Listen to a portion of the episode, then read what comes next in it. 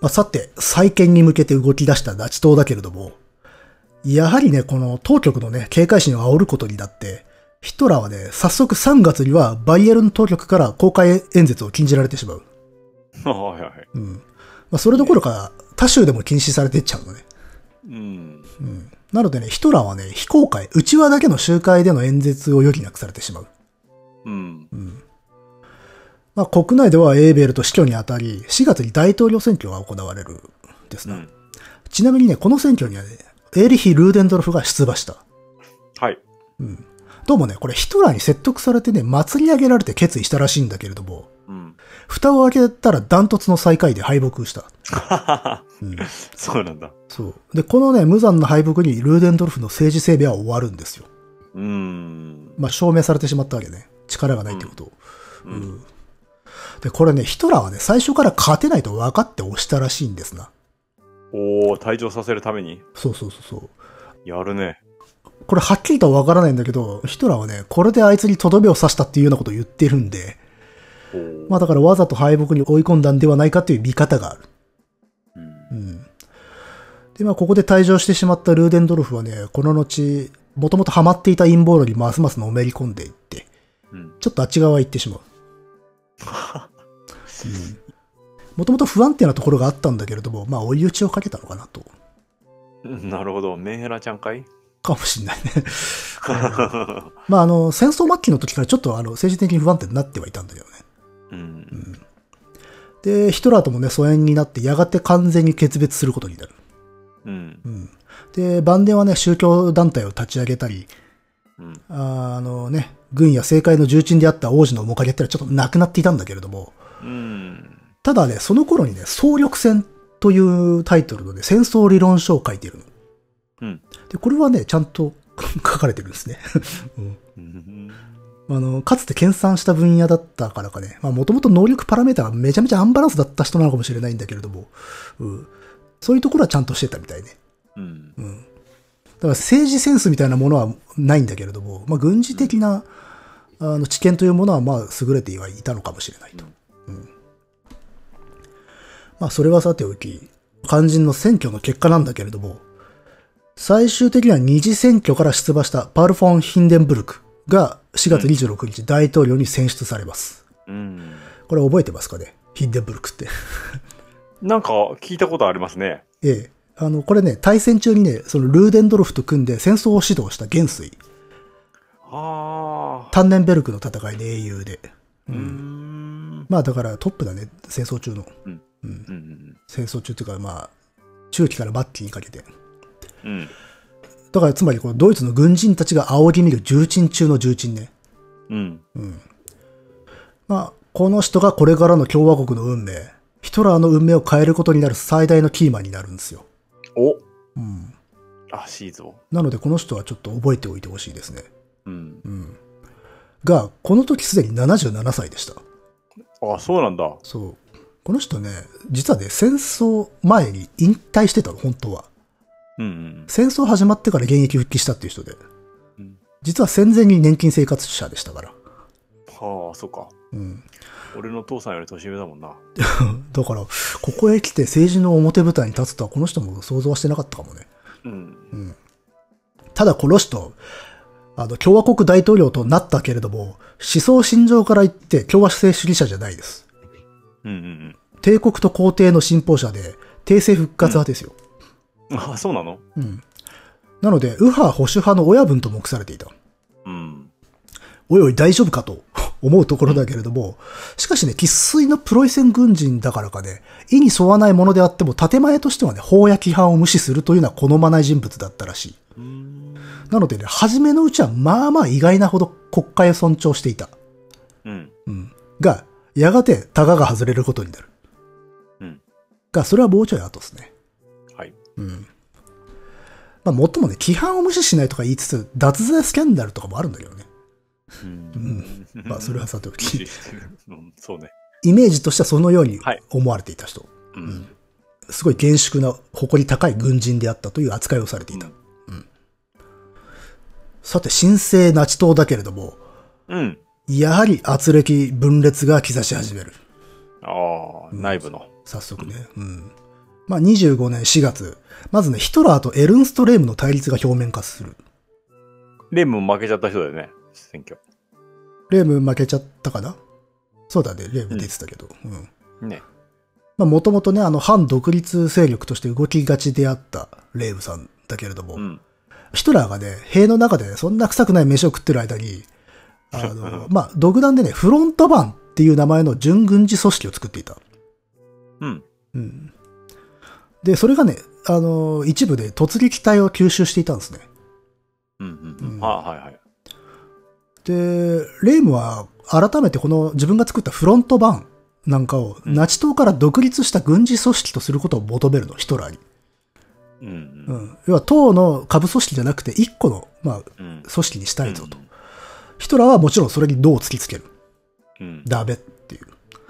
こうして決裂してしまうのね。レームとヒトラーっていう。うん。そなんでそんなことをしようと思ったんだいレームは。うん。もともとあの、この人の目標っていうのは、自分が作った組織を軍にすることが目標なのね。あ、そうなんだ。そうそうそうそう。うん。国民軍を創設したかったと。う。うんん。なるほど。ヒトラーは違ったんだ ね。ヒトラーはもうあくまで、いや、君たちは我が党の組織なのでっていう。あ、そっかそっか。勝手なことしないでっていう。うん。うん。まあ、こうしてね、決裂するとね、レームはそのフロントマンと突撃隊の司令官を辞任してしまうんですね。う。うんん。まあ、しょうがないね、と。はいただ、レームはそれでも仲直りしようぜっていう手紙をね、ヒトラーに送るの。うん。だけれどもヒトラーはそれを無視する。あそそこでレームは改めてナチ党を離れることになった。ーうん。そしてね、彼はね、軍事顧問。うん。軍隊は教育したりコンサルしたりする外国人のことなんだけれども、これを求めていたね、南米のボリビアに招かれて、うん。うん。そのボリビアが軍事顧問を欲しがっていたと。で、レームはその誘いに乗ってドイツを立つことになる。はい。ここでレーム退場。おー。と、あ、と。思いきやまた後で戻ってきますけどね。あ、そうなんだ。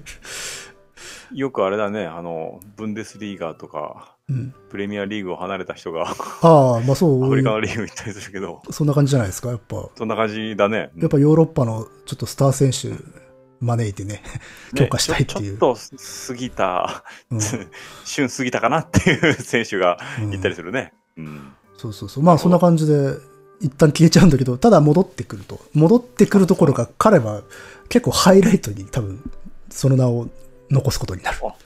へえ、んはい。まあまあその話はまたいずれって感じで。ちなみにこの時期、突撃隊のね、下部組織としてあの悪名高い親衛隊が生まれていますよ。あ、有名なやつですね、も有しかし名てな。やつですね。もともとはね、これね、ヒトラー個人を警護するセクションだったのよ。うん、ううんんまあ、だから、護衛隊。うん、うん。もともと護衛隊とかって呼ばれていて、そのうん後アドルフ・ヒトラー特攻隊っていう名前になったりして。うん。で、ナチ党が再建される際に、この部隊も再結成されることになって、そこで改めて出シュタッフェル、親衛隊という名を与えられた。はいはい、有名ですね。SS とかいうね。そうそうそう、出シュタッフェルの略がいわゆる SS。うんで、この時はわずか数名だったんだけれども、うん。まあ、基本的にボディーガードチームだったから、これがまあ膨張を続け、やがてこの国の警察機構を平鈍して、うん。この国を恐るべき警察国家に作り変えて、おうさらには国防軍に次ぐ軍事組織、武装親衛隊を生み出すに至る。すごいね。うんそして、ホロコーストの実行者となり、うん。あの、独ソ戦において絶滅戦争に加担して大量殺戮を行うことになる。うんという組織ですよ。それがこの時まあ期。高いですね。生まれているんだが、まだまだ本当にちっちゃかった。う。うんん。なるほど。まあ、それはさておき。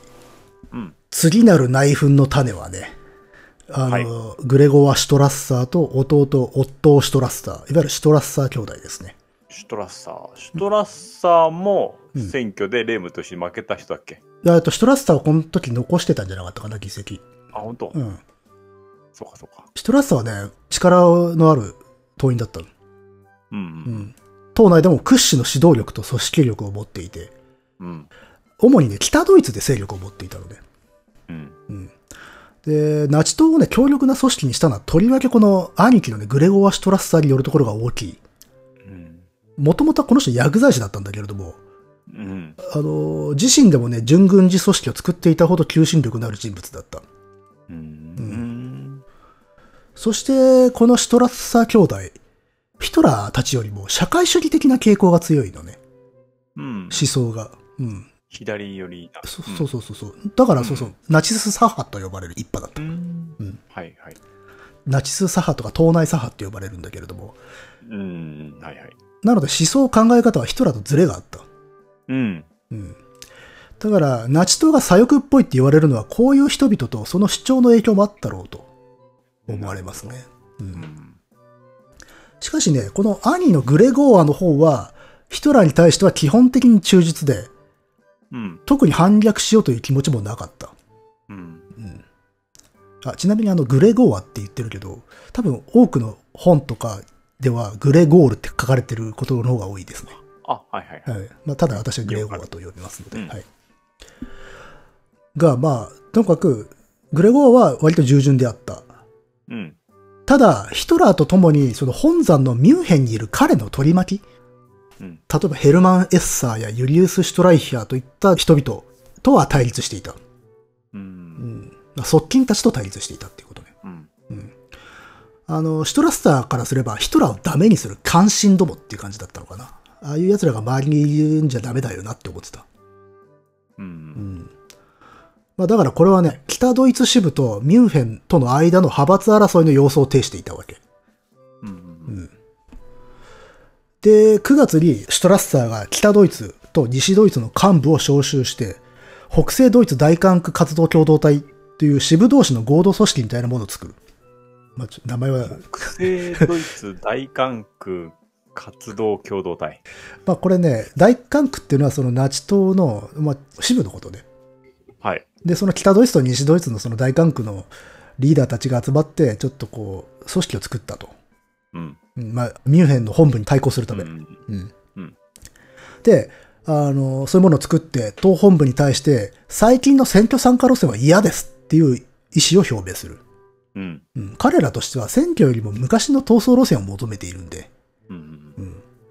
ちなみに、この時、シュトラッサーの補佐として頭角を現していたのが、ヨーゼフ・ゲッペルス。おあー、の有名な。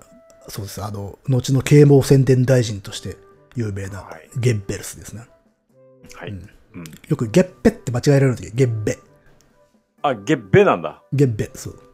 あ、そうなんだね。はいはいはい。うん、まあその啓蒙宣伝大臣としてナチ党のプロパガンダを仕切ることになる当地っての炎上商法屋ですな、ああ、いいですね。炎上商法だ。はい。ここれ完全炎上商法屋ですからねこの人はやり口は、うんでまあただねこの時期はその社会主義寄りの思想があって、まあ、シュトラッサーら党内左派に首していたのね、うん。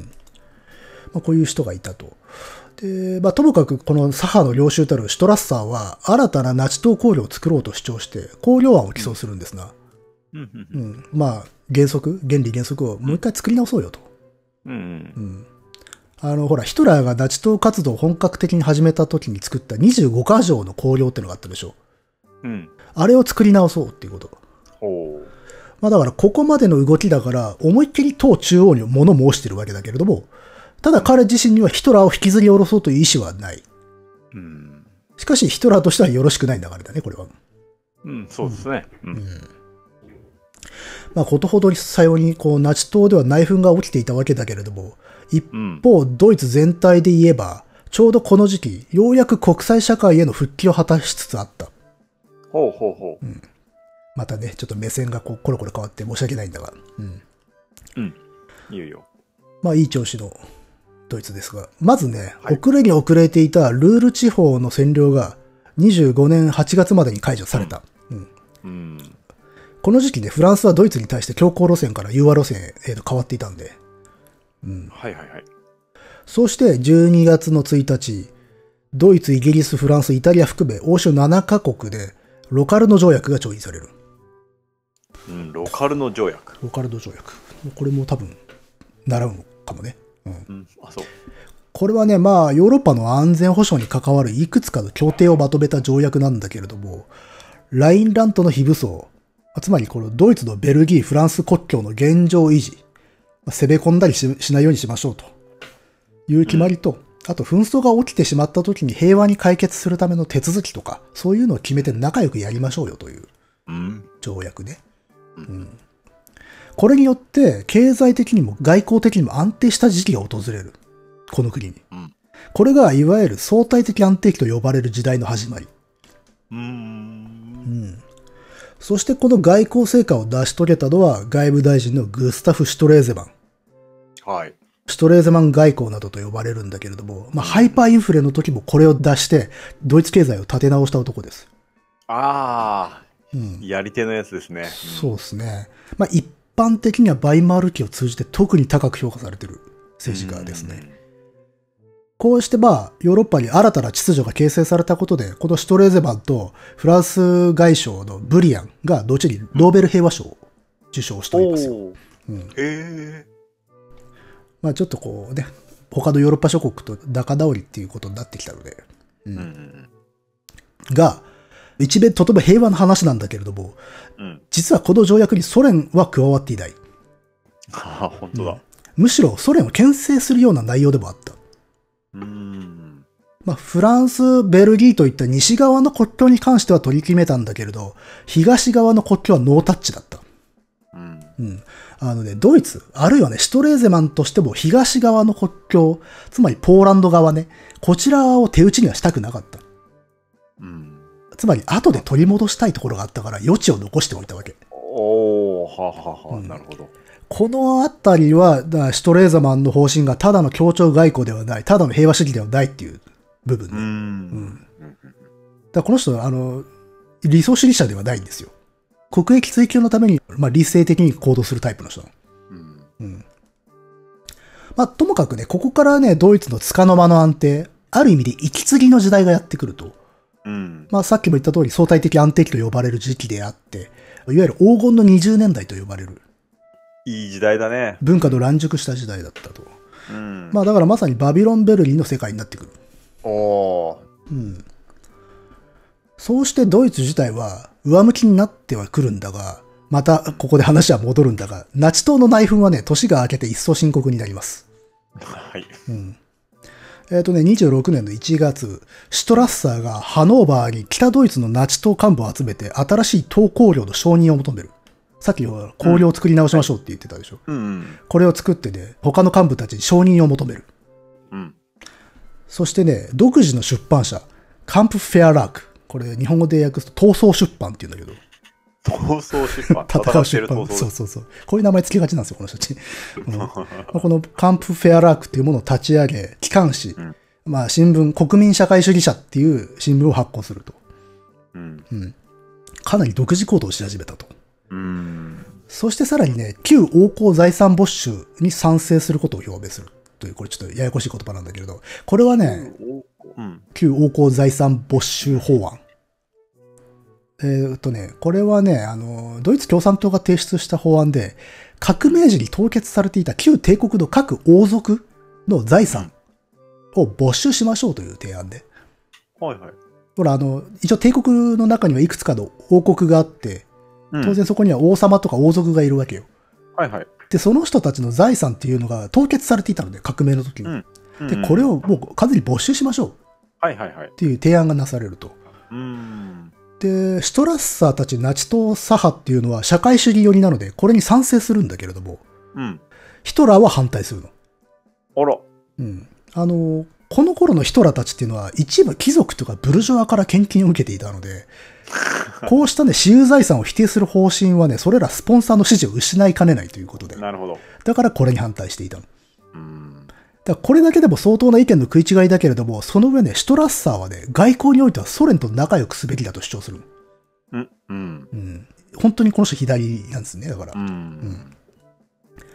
で、まあ、集まった北部大管区指導者たちっていうのは、このミュンヘンの本部にムカついていたんで、うん。これらの提案をね、可決してしまうんですね。あら。まあ、ミュンヘン憎しで、シュトラッサーの言い分を認めてしまうの。他の幹部たちも。うん。うん。まあ、だからこれはミュンヘンに対する挑戦。うん。まあよくある話だよね。本部が嫌いだっつって支部の人たちがみんなで大同団結しちゃうっていうね。うん。まあそこでヒトラーは26年2月14日、バンベルクという町に各支部の指導者たちを招集して会合を開くんですな。うん。これいわゆるバンベルク会議と呼ばれる会議で、まあ有名なんですよ。はい。うんここでヒトラーはシュトラッサーたち北部指導者らの動きを抑え込むんですな。うん。いわく、党の25か条考慮は不変であると。変えることは許さねえよと。うん。うん。そして、フィーラー、指導者たる俺の言うことを聞けと。お。とはっきり告げるわけ。うん。うん。で、もともとシュトラッサーはヒトラー個人に逆らう気はないので、これやむなく折れちゃうのね。うん。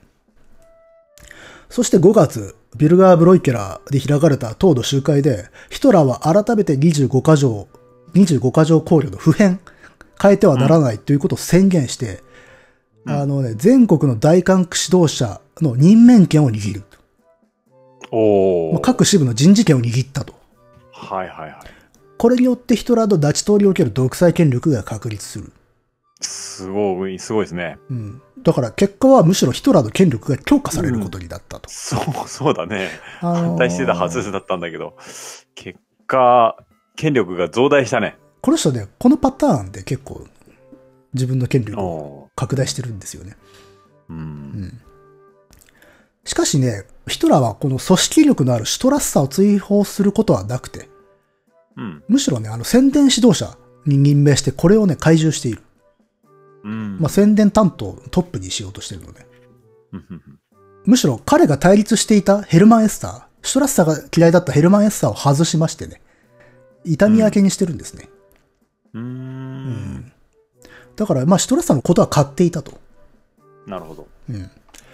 ただ、それと同時に、シュトラッサーの腹心であったゲッベルスを引き込んでいて、うん。この年のね、10月にはベルリン・ブランデンブルク大管区の指導者として取り立てている。ゲッペルスをゲッペルスをベルリン・ブランデンブルク大管区、だからベルリンの支部のトップにした。うんうんうん。はいはい。で、これでね、ゲッベルスはね、最後の最後までヒトラーに使えることになる。おおう。ん。まあだから、さっきもやっぱ言ったけれども、そのヒトラーの権力って、仲間とか部下たちの内紛によって逆に強まるってことが多いように思うよね。うん。なるほど。これはね、第三帝国成立以後にもね、続く性質なんだけれども、実はね、ナチ党というのはね、トップであるヒトラー以外は一枚岩ではないの。う。うんん。しかし、ヒトラー個人への崇拝が維持されている限り、むしろ子分たちの権力はその源泉であるヒトラー個人への忠誠によって担保されるんで、子分同士がいくら内輪揉めを起こしても、ヒトラーの権威って揺るがないんですよ。う。うんん。むしなるろほ、親分の取り合いっていうことになる。うん。で、親分の取り合いということになれば強化されるんだよね。親分の権威は。うんうんね、そうそうだね。うんそうそうそうそう。で、それはね、その党内部の秩序だけじゃなくて、後にはヒトラーとナチ党に対する大衆の支持にも現れたようですね。というのは、まだこれ未来の話なんだけれども、ヒトラーはね、33年に権力を掌握するんだけれども、実はその後もね、突撃隊が評判を下げたりとか、うん。ナチ党政権そのものがいくらか支持を失ったりもしてるの。実は取ってからも、政権を。うんが、党への不信はヒトラーへの不信にはあまり繋がらなかったのね。うん。うんあの、あくまで、党や古文たちがしっかりしていないんだっていう風に判断されていたと。相当、閣下は悪くないっていう思考になっていたらしいですね。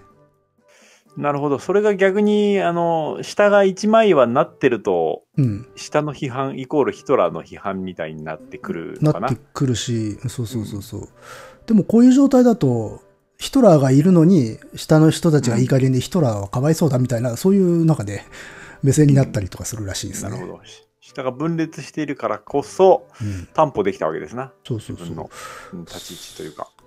これが彼の権力強化の特徴の一つかねって思うね。なるほど。うんもう、それは面白いですね。うんうん、だから、あのね、後のね、ナチ党政権っていうのはね、ポリクラシー、多党支配という状態になったと言われてるので、うん多党支配というのは頭がたくさんあるっていう。うん、はいはいはい。うん。これはだから、頂点のヒトラーの下に無数の文献者、その権力を分け合った者たちがせめぎ合って併存していて、うんっていう状態ね。で、これをね、武力ダーウィニズムとかね、制度のダーウィニズムなどと呼ばれてるのよ。うんこれはだから、その組織が生存競争の挙句ジャングルのように錯綜した権力機構になったっていう意味ね。うんうんうん。というのは、ここら辺に、だからこのね、ナチ党とヒトラーの権力の特徴っていうのがある。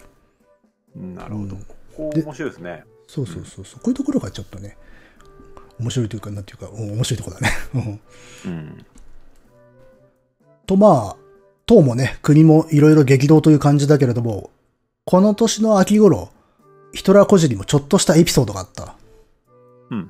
あの、ヒトラーはね、ベルヒテスガーデンというところに、ね、登竜していたんだけれども、うんそこでマリア・ライター、通称ミミというね、女性に出会いまして、恋仲になったとお考えられとる。おお秋なのに春が訪れたんですね。そそうですね。はいはい。実はこの時ね、ヒトラー37歳。おおうん。で、親近感の枠、年頃になってきたな。実は同世代であったという ね。しかし、マリアは16歳。何い今の時勢だとちょっと問題のある年齢ですな、これ。やー、ちょっと待て。うん。うん。まあ、は後世知られているそのヒトラーを巡る女性といえば、他にあのゲリ・ラウバルっていう人がいるんだけれども、あうんあと有名な人ではエーファね。エヴァ、エヴァ、エヴァ、う。うんんエヴァブラン。この辺の人たちもね、あの、みんなすんげえ年若いのよ。あそうなんだ。そう、ヒトラーはね、どうもね、極端に年下に向かうところがあったようで。 うん。まあ、一部大人にも向かうことはあるんだけれども、多くは少女と言っていいような年齢さ。いや、それ結構だね。ちなみにその、まあ、まだこれから登場するかもしれないんだが、ゲリ・ラウバルという女性は19歳離れていた。で、うん。エーファ・ブラウンは23歳離れてたからね、確か。すげえな。うん。まあね。まあ、まずはこのマリアさんですけど、はいはいはい。そんな年齢差でありながら、このマリアとはね、森の中の木の下で、君は妖精みたいだねと言ってキスをしたという、なかなかね、こっぱずかしい逸話がね、あったりしてね。いや、有名になると な。辛いな、そんなエピソードまでばらされちゃって。ヒトラには珍しくちょっと恋愛らしい恋愛ですね。へえ。しかしね、ヒトラーのね、立場的にもスケジュール的にも二人はなかなか会えなくてね、やがて疎遠になったと。うん。うん。ちなみにね、マリアの親父っていうのはね、社会民主党員なんだよね。 あ、そうなの。だからいわば性的なのよね。うん。うん。なんかよくある話だね、そういうのね。 まあ、だからそういうのもあったのか、あまあ、ともかく疎遠になっちゃって、気を病んだマリアはね、翌年ね、自殺未遂を起こしたと言われている。うわ相当気を病んだね。うん。まだ若いのに未来あるぞ。ねえ。まあ、さらに実はという感じなんだけれど、この後ヒトラーとプライベートで関わることになるさっき出てきたゲリ・ラウバルやエーファうん。とかね、あるいはね、恋人とは言えないんだけれども、ユニティ・バルキリー・ミッドフォードという女性もいるんだけれども、こういう人たちはみんなね、自殺未遂あるいは既遂を起こしている。自殺なんだね。みんな自殺してる。えっ、と、まあ、もちろん死んでない人もいるんだけど、うん。うん。そうそうそうそう。なので、どういうことだろうなとは思うけれどね。 どういうことだろうね。なん で、そういう人のことをなんて言ったらいいんだろわからんけれど。ただ、しかしですよ。 う。うん。このマリアとの恋愛談は非常に取り扱いが難しい。そうなのというのも、客観的な証言に乏しくて、多くはね、マリアの回想のみによることが多いんで、これね、研究者はあまり信用してない。あ、そうなんだ。うん。だから、つまりね、創作や話を持っている可能性があるということで、妄想症状の可能性あり。があるっていうね。うん。だし、あとはね、まあ、例えば、イアン・カーショーなんかの伝記だと、まあ、ヒトラーはそんなに深くこの人のことを愛してはいなかっただろうっていうようなニニュアンスで書いてるね。うんうん。まあ、実際あんまり構ってないんだよね。妖精ちゃんのことを。うん。うんまあ、忙しかったからっていうのもあるんでしょうけど。まうあ、ん実際だってほっぱらかされて寂しくなっちゃって自殺未遂したと考えられてるんで。なるほど、なるほど。う。うんん。そうか。まあ、ただここら辺のね、女性を巡る物語っていうのも興味深いし、あと本なんかもあるんでね、今挙げた人の名前なんか調べてみると面白いのではないかなと思いますよ。あ、本当ですか。なるほど。さてまあ、そんな感じで木の下でね、ロマンティックなキッスが交わされていたかもしれない頃でしょうか。はい。中央政府ではね、あの、軍をほぼ独立国家状態にしていたハンス・フォン・ゼークと、これあれですう。ん。クーデターの鎮圧を拒否した人です。うんうんカップ一揆の時ね。うんうんこの人が陸軍統帥部長官を罷免されて失脚します。ああ。うん。追い出されるわけね。で、うん。この頃から、クルト・フォン・シュライヒャーが軍のイニシアチブを握る。うんこれは初登場かな、この人。多分。うん。このね、クルト・フォン・シュライヒャー、軍人なんだけれどもね、陰謀や駆け引きを浪するタイプのね、いわゆる政治的軍人。うんで、この人が、その、新しく大統領になったヒンデンブルクの取り巻きとして、これからの政治に介入していく。ほうほうほうう。ん。結果、共和国の寿命を縮め、ヒトラー政権成立に関わることになる。あ、ああらあらあら。なのるでほど、このシュライヒャーも極めて重要な人物なので、ぜひとも覚えておいてほしい。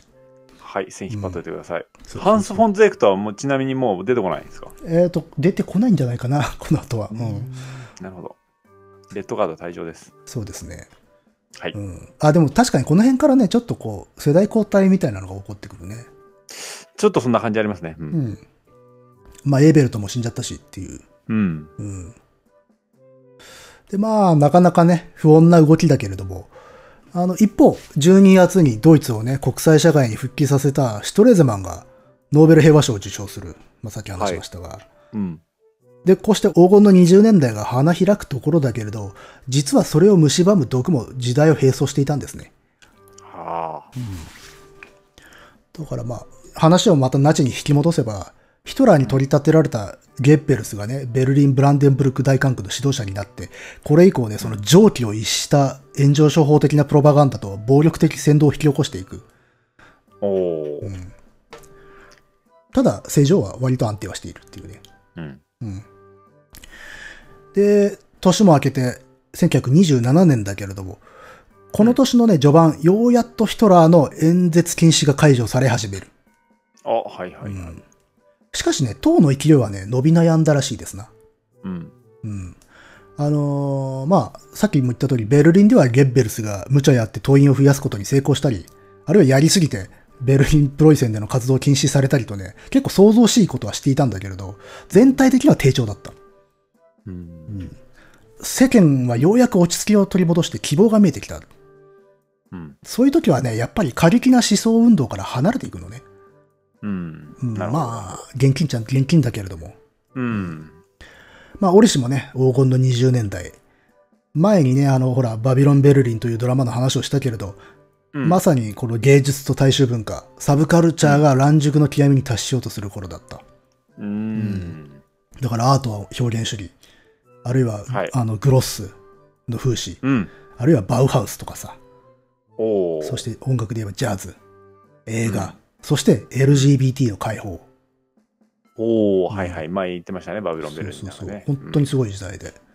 う。うんんそれがこういう隙間みたいな時に花開いていたっていうのがすごいんですよね。すごいね。うんまあ、そんな中でその過激な右派は根強い支持を保ちながらも勢いを失って、そのドイツの、ね、国情もやや民主的になってくる。うんう。んしかしこれね、一方で全体的な右派の低調っていうのはむしろヒトラーを引き上げることにもつながっていたと考えられる。なぜあの、ライバルがいなくなったり、あるいはいたとしても、ナチ党に合流するなどしてね、ドイツの右派、民族主義運動の求心力はヒトラーやナチへと修練していくことになる。なるほど、なるほど。うん。全体的に成長になったゆえに集まってきた感じですね。そうそうそうそうそう。だから、あの、まあ、再三出てくる歴史家のイアン・カーショーは、この停滞した時期にむしろ後の躍進の基礎が築かれたんじゃないかと言っている。う。うんん。だこういう時時期もこの党には必要であったってことね。うん。うん。だから、なんつうの女装だよね、ほんと。うん。嫌な女装だけどね。 女装というのか、なんていうか、クラウチングなのかっていう。そうですね。クラウチング状態ですね。まさに低調ということは。 うんまあまあ。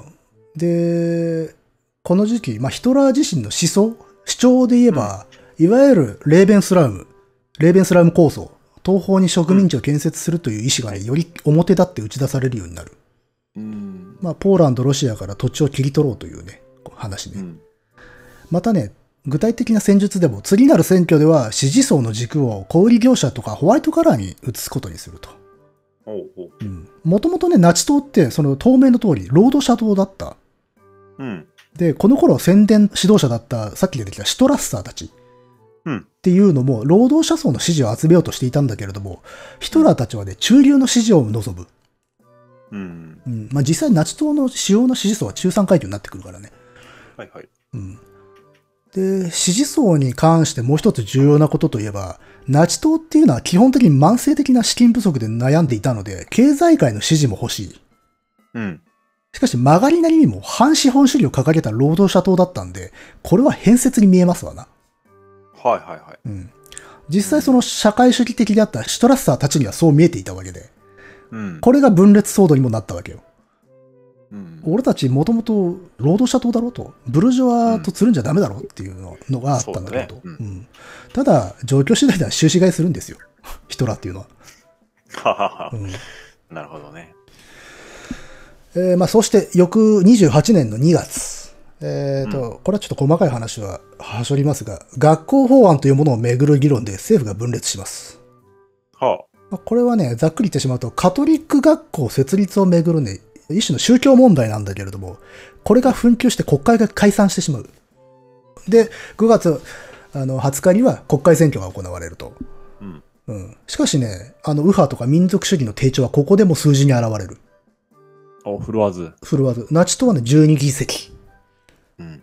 あのーこれね、ヒトラーがほら、極に繋がれた刑務所に入っていた時に古文たちが選挙に出たって話したじゃないですか。うん。はいはい。その時と比べると大きく後退しているんで、うん。これは敗北と言っていいですね。はあ。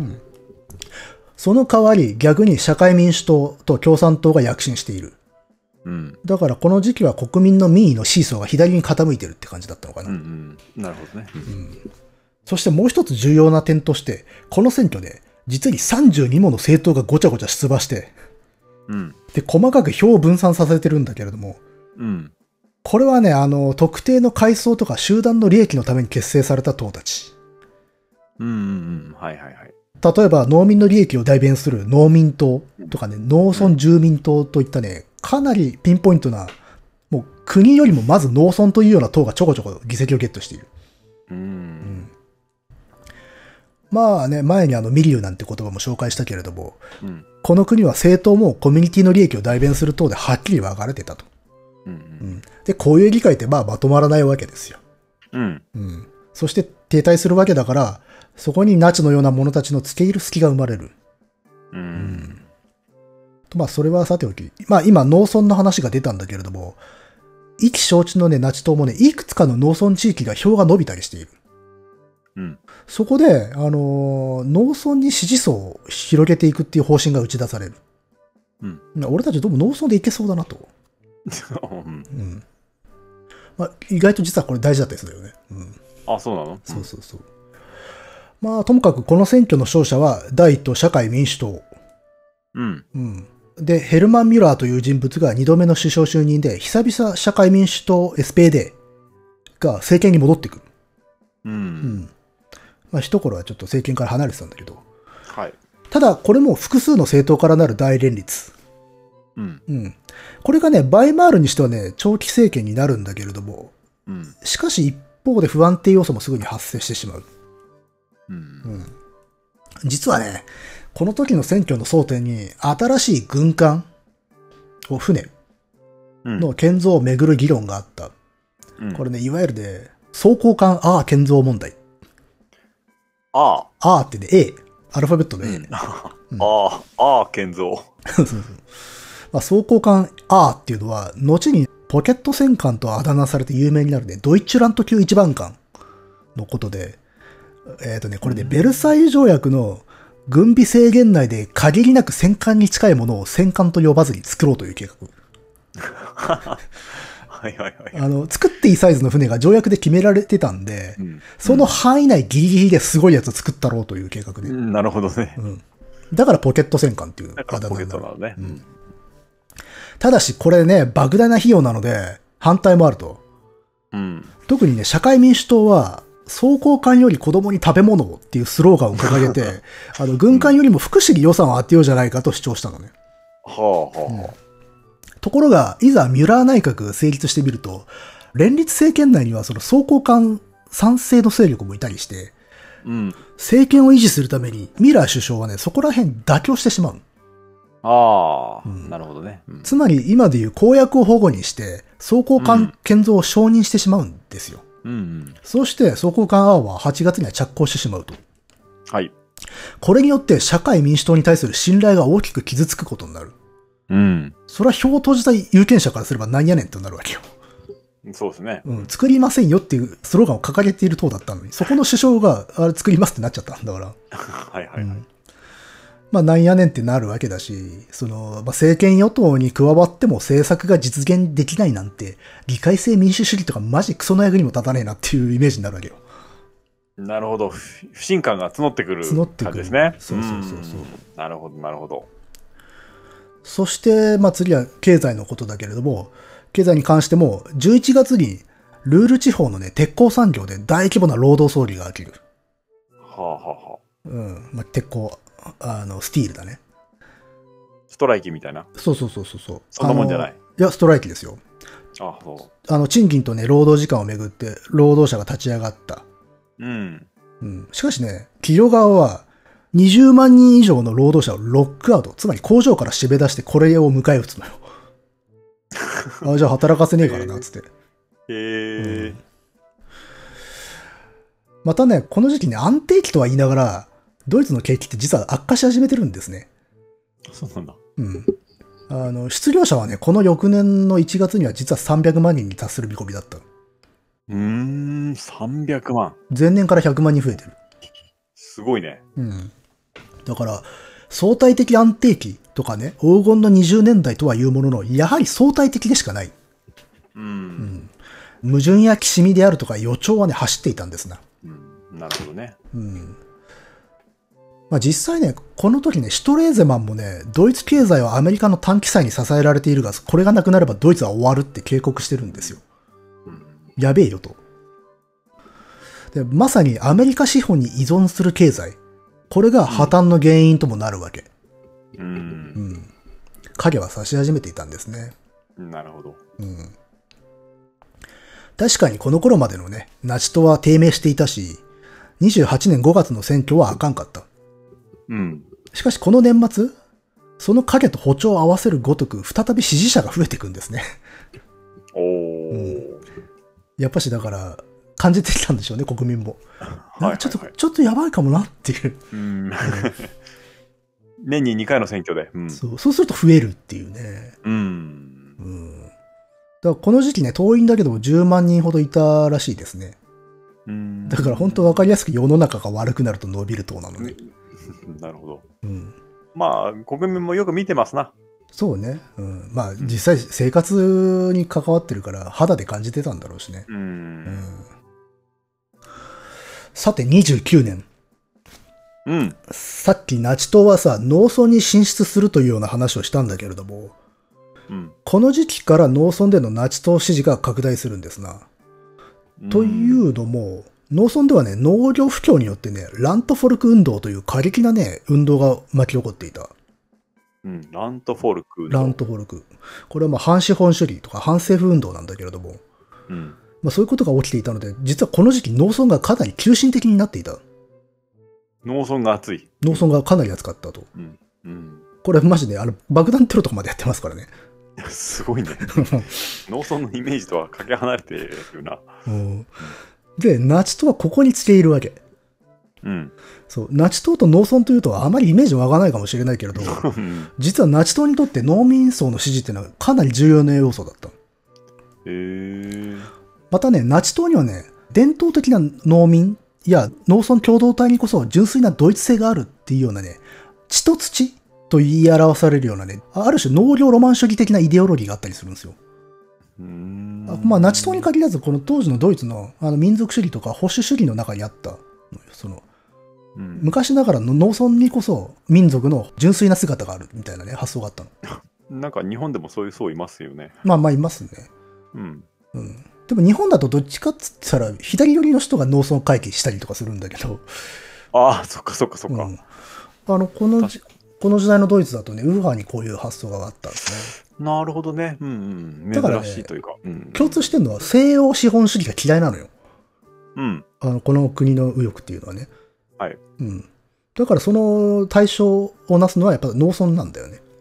うう。んん。まあという状況もあったので、その農村の支持というものが大事になってくると。なるほど。とは言いながら、そこから乖離するような、都市的な、あるいは工業的な政策に向いていったりもするのがね、ナチ党の矛盾の一つなんだけれどもね。割となんか、そんな感じするで、ブレてるというか。本当にね、一貫性がないの、この党 は。それ、何なんだろう。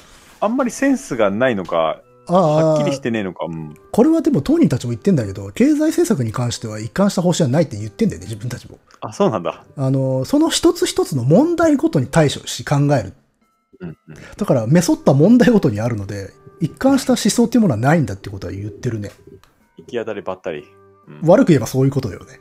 うんうん。なるほどね。うんうん、経済的な舵取りは誰がやってたのそこら辺はね、あれですよね。やっぱしシュトラッサーとか、そういう実務家たちがやってたんじゃないかね。ただ、うんもちろん彼らは政権をまだ取っていないので、あうん、別に実行者じゃないので、適当なこと言ったらいいっていうのはあんのよ。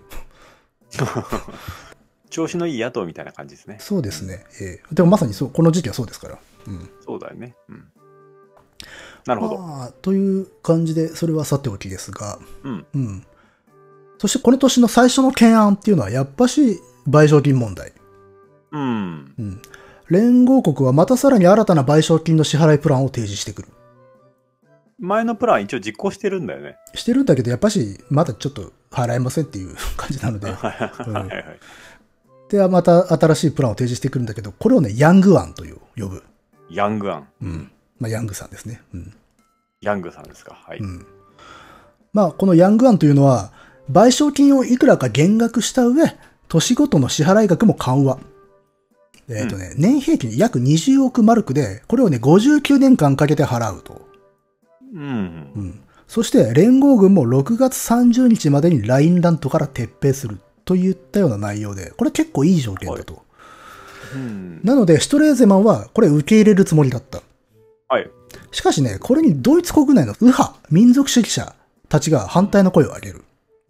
うん。あの、59年間金払い続けるっていうのはドイツ人を奴隷化することも同然だっていうわけよ。なるほど。うん。まあ、負けてもらおうがなんだろうが、そもそも彼らにしてみれば、賠償金もベルサイユ条約も破棄すべきものなわけ。うん。払いたくねえと、基本は的に。払いたくねえと、まあ、あの、破棄しかないんだと。うん。なるほど。それを59年間払うとかバカじゃねえのっていううん。思いがあったと。これね、とりわけね、国家人民党というあの保守派の党があって、そこのアルフレート・フーゲンベルクというね、まあ、実業家の右派政治家がいるんだけれどもうん、このフーゲンベルクがヤング案を拒否するための国民請願運動というものを始める。うん。これはだから国民に訴えかけて、みんなで反対しようじゃないかっていう運動ね。うん。そしてね、そのヤング案を拒否するための法案、自由法っていうんだけど、これを出す。うん。うんで、このヤングアン反対運動、これのね、請願委員会にヒトラーも加わって、ナチ党としても運動に参加していくんですな。う。うんん。そしてこれによってナチ党も力を伸ばすことになる。うん。このね、ヤングアン反対運動だけれども、メンバーに財界の大物とか資本家が多かった。うん実際主導したフーゲンベルクも実業家なんですよ。はい。この人っていうのは多分初登場かなフーゲンベルクは。そうかも。かな、ううんん。まあ、この人っていうのはね、鉄鋼とか軍需企業のね、クルップ社っていう非常に有名な会社があって、これの取締役で、でね、自分自身ではね、新聞社とか映画会社も持っていた。うん。で、その映画会社というのがウーファ。ウーファ。ウーファ。これはね、このウーファというのは、この数年前にメトロポリスなんかを作った会社。おー、マジか。うん。えー、すごい巨大な映画会社だけどね。うん。ちなみに、バビロン・ベルリンのシーズン3の舞台になった撮影所もウーファです。うーん。あの本当にある会社なんですよっていううんドラマを見た人は同じ。メトロポリスはあれですよ、一頃乃木くんのナンバーワンだったんじゃないかという。ああ、いや、まあ、昔好きでよく見てましたよ。はい。だから、ウーファなんてのは結構、昔から馴染み深い名前だ ったね。うん、まあ、それのボスだったと、フーゲンベルクはうね。ん。うんなるほどね。まあ、いわゆるメディア王でやったわけね、この人。う。うんん、ただ、彼自身は反共和国的な保守派、右派なんですよは。い。うん、で、この人がいた国家人民党というのは、ブルジョワの右派が支持母体だった党ね。うん。うん。まあ、そういう彼が反対運動を巻き起こすと。なるほど。まあ、なので、ヒトラーやね、ナチ党はね、この運動によってね、実業家とか企業と近しくなるんですわ。うん。こうしてね、援助を得られるようになる。うん。うん。ナチ党は慢性的に資金不足だったんだけれども、そうした支援によって潤ってくるわけね。うん。うん。基本的にヒトラーはね、もともと反資本主義を掲げておきながら、党の利益のためには平気で資本家の支持を取り付けようとするわけですよ。うん。うん、これをあの党内左派のシュトラッサー特はいに弟の夫シュトラッサーなんかは気に食わない、う。うんんまあ、社会主義的にはねブルジョワ資本家とつるむのはよろしくないわけだかそうらですね。うん基本的には、うんそうですね。まあ、こうした流れの中29年8月1日からねニュルンベルクでナチ党大会が開催されるんだけれどもこれが前回よりも規模も予算もレベルアップしてね大成功を収める、うん、うん。そしてこの時期党員はね13万人に達していたとはい。なのでナチ党は名実ともに復活したと言えるわけはい。うん。まあ、早いよね、やっぱし。うん。うん。ここまでになって。だって一回はほぼ壊滅してんだからね。そうだよね。4、5年で。うん。うん。とはいえね、まあ、いい調子なんだけれど、ヤング案反対法案そのものはね、12月に否決される。はい。 うん。国民投票でもわずか13.8%でね、これ成立しなかった。ほほほうほん。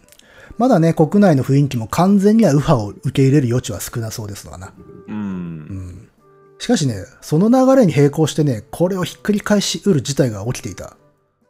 何ドイツの相対的安定期はまさに終焉を迎えます。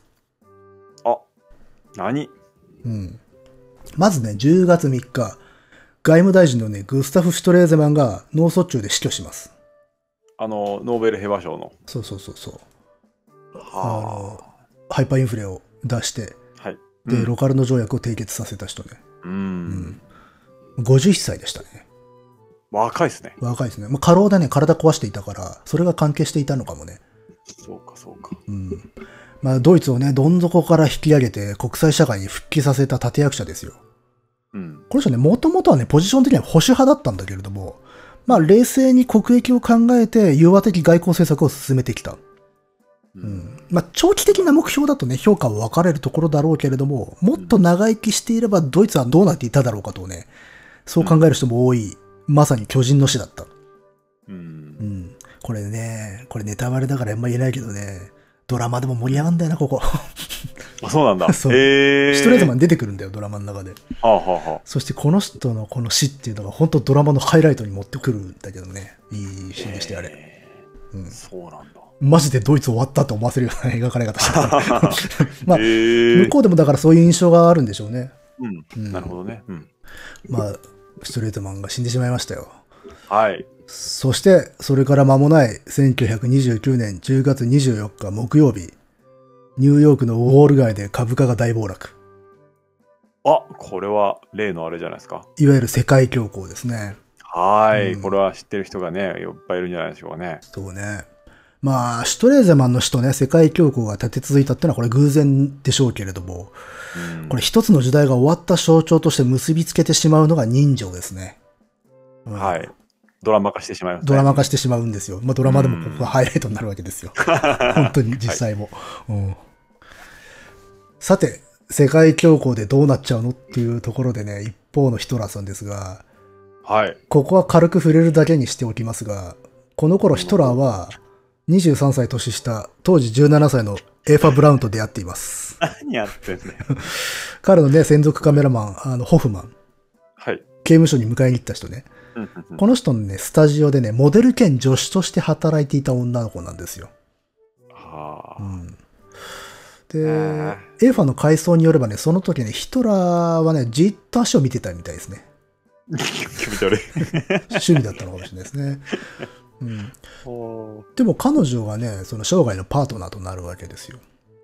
うん、うんそうですね。最後の時も一緒にいたという。そうですね。うんうんまあ、だから、大きな何かが終わると同時に小さな何かが始まったとね、こう強引にインサートしておきたいということ で、はいはい。